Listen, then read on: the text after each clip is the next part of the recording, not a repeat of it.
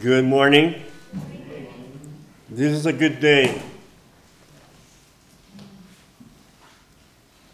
This is really a good day and good times.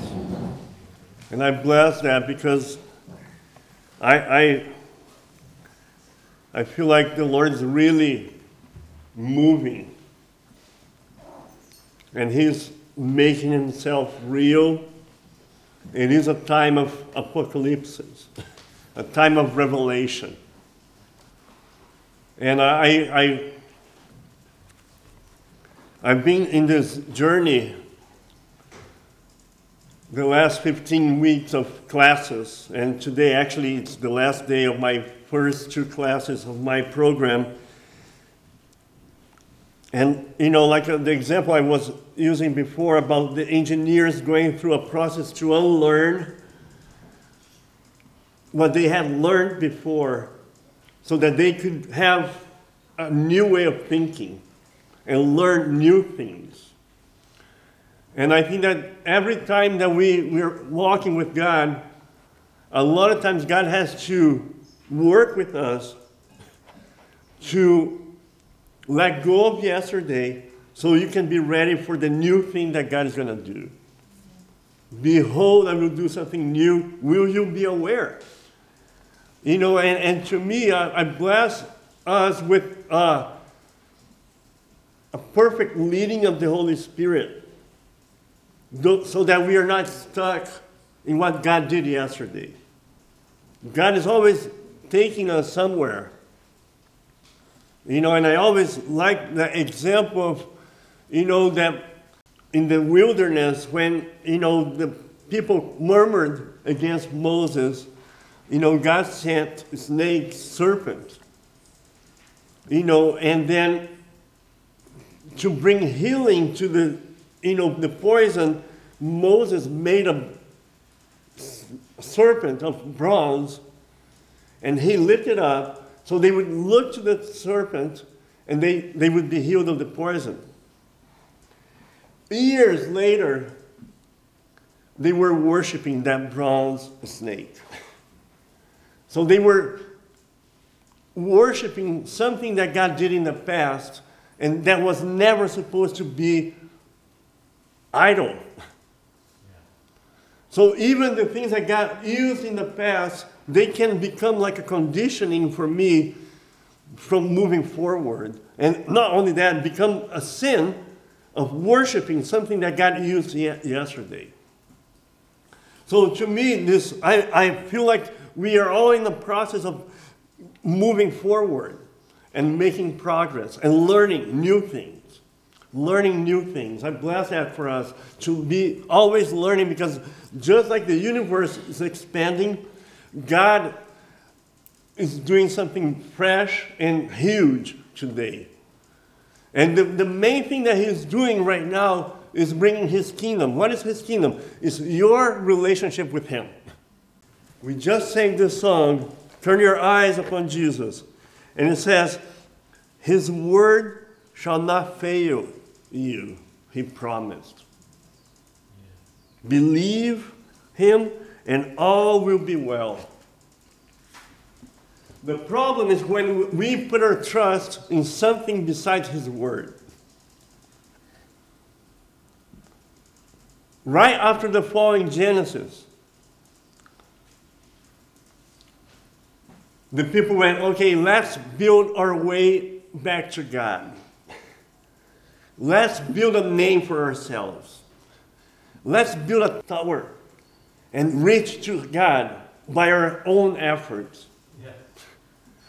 That was the beginning of Babel, beginning of Babylon, beginning of human efforts to accomplish something that we will never be able to accomplish. And not only that, every time we try, God comes and creates division. He destroys it.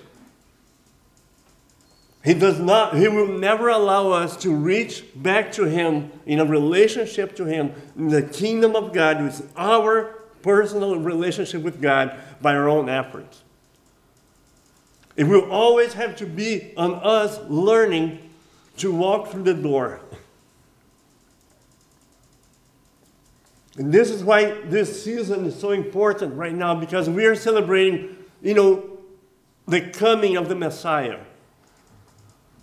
And that was the way that God chose, the only way for us to have a relationship with Him again. It's never going to be by what we can do. It will only be by what God already did. And there's nothing left for Him to do.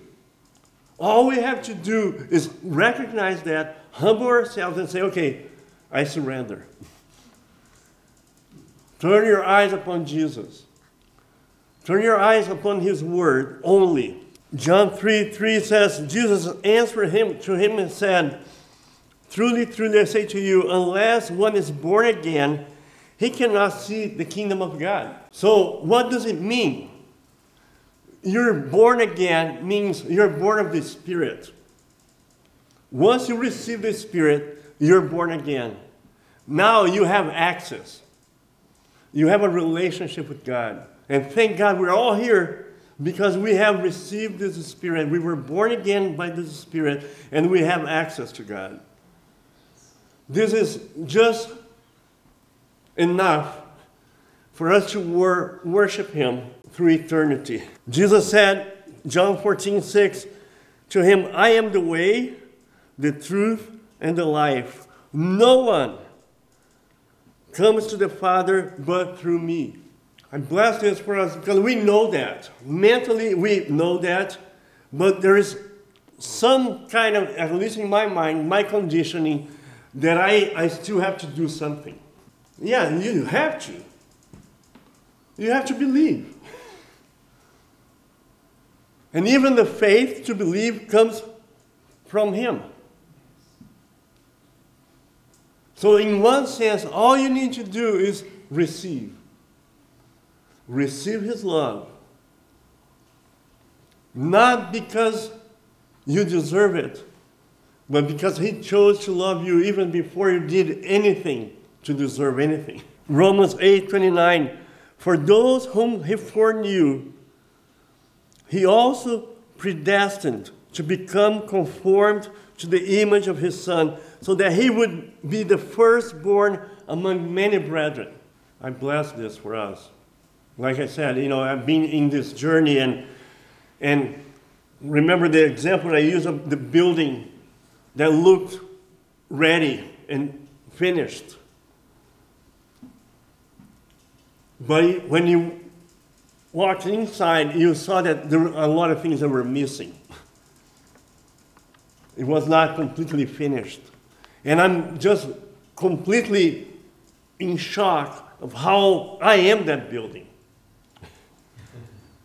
That I thought I knew everything, that everything was, you know, complete. And I'm coming to realize how much I'm still lacking of this simple revelation of who the Father is and His love and everything that He has already done for us. And I'm going to read a couple of things here this morning from two books. And but I want to emphasize this. He's the firstborn among many brethren.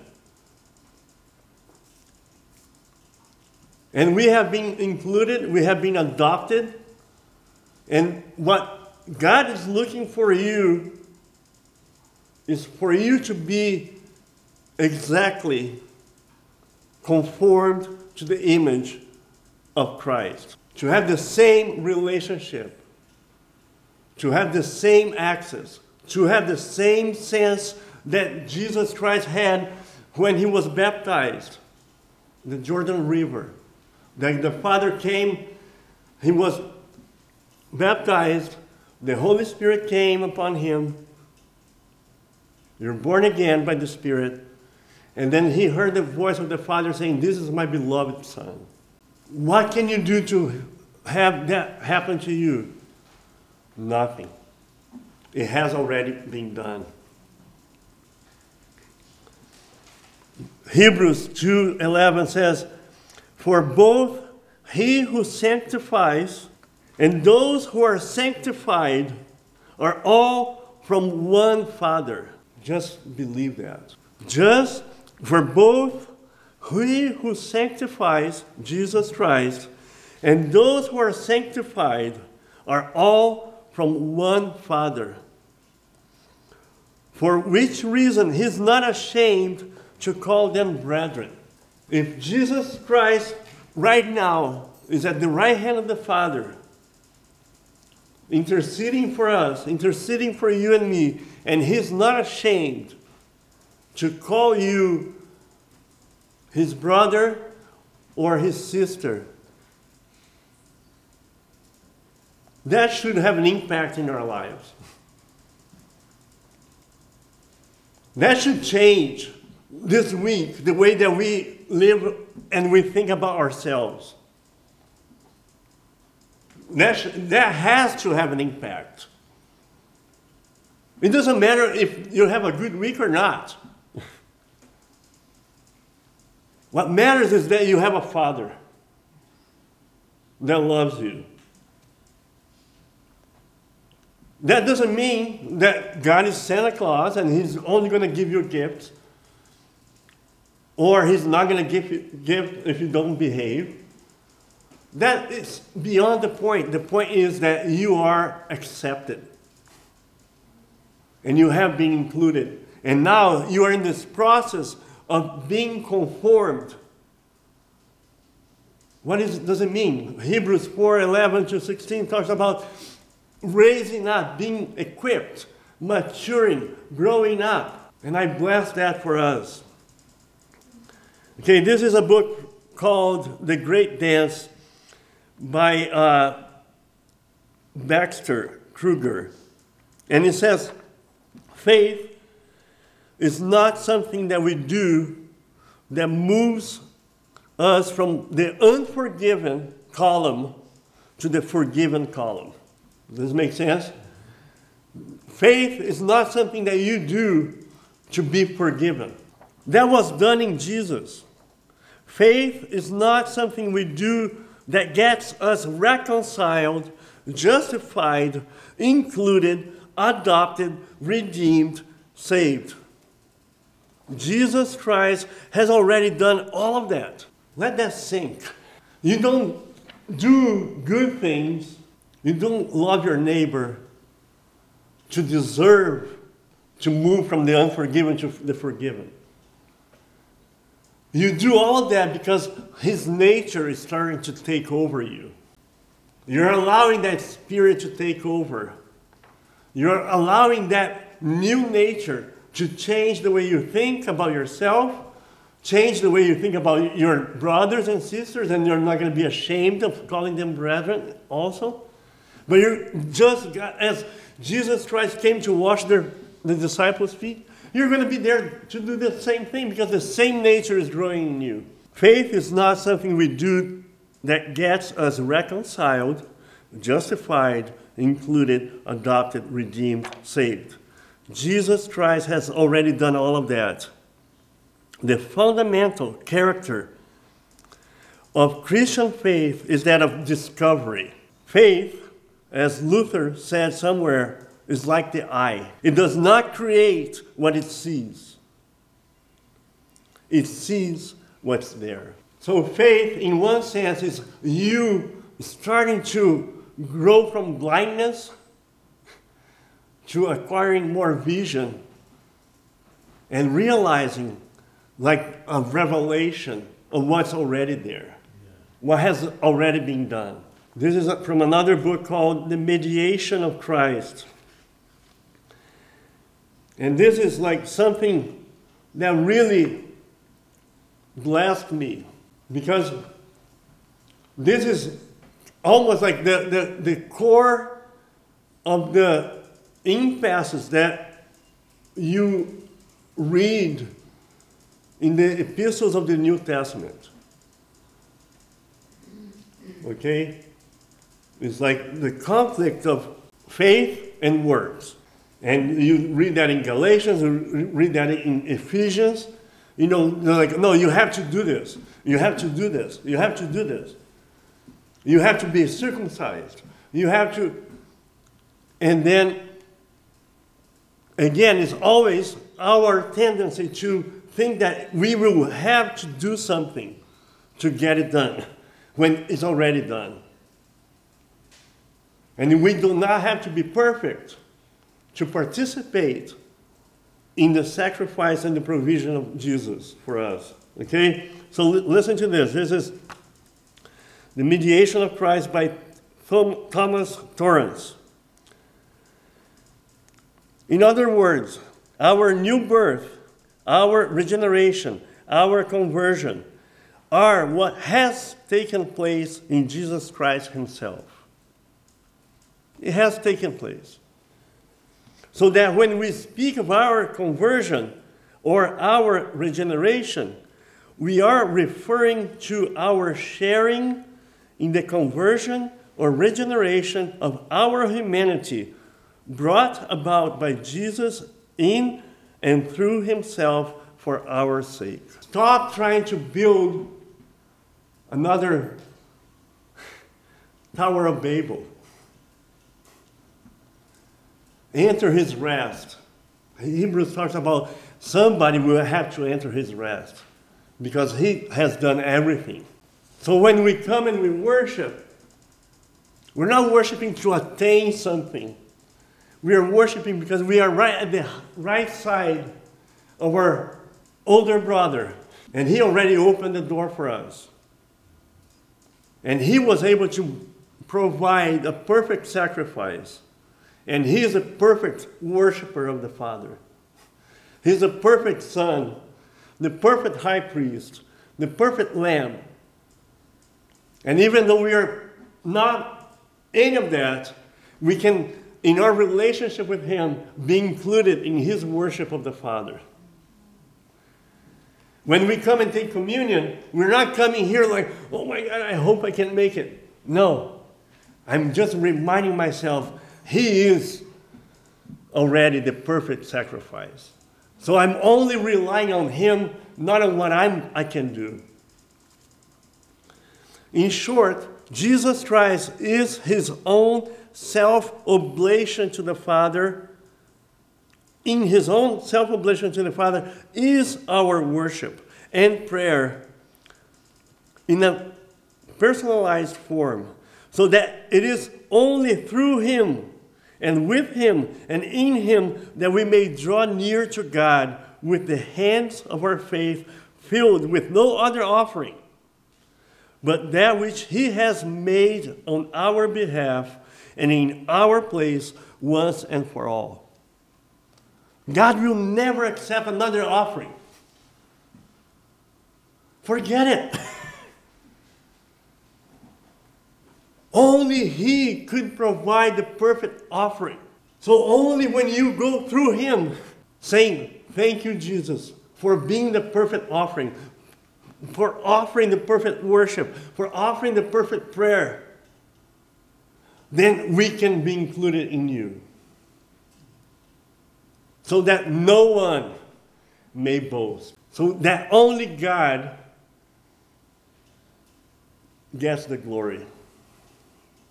I, I hope this is blessing you guys. This is like, it's changing my mind, changing my life. So that,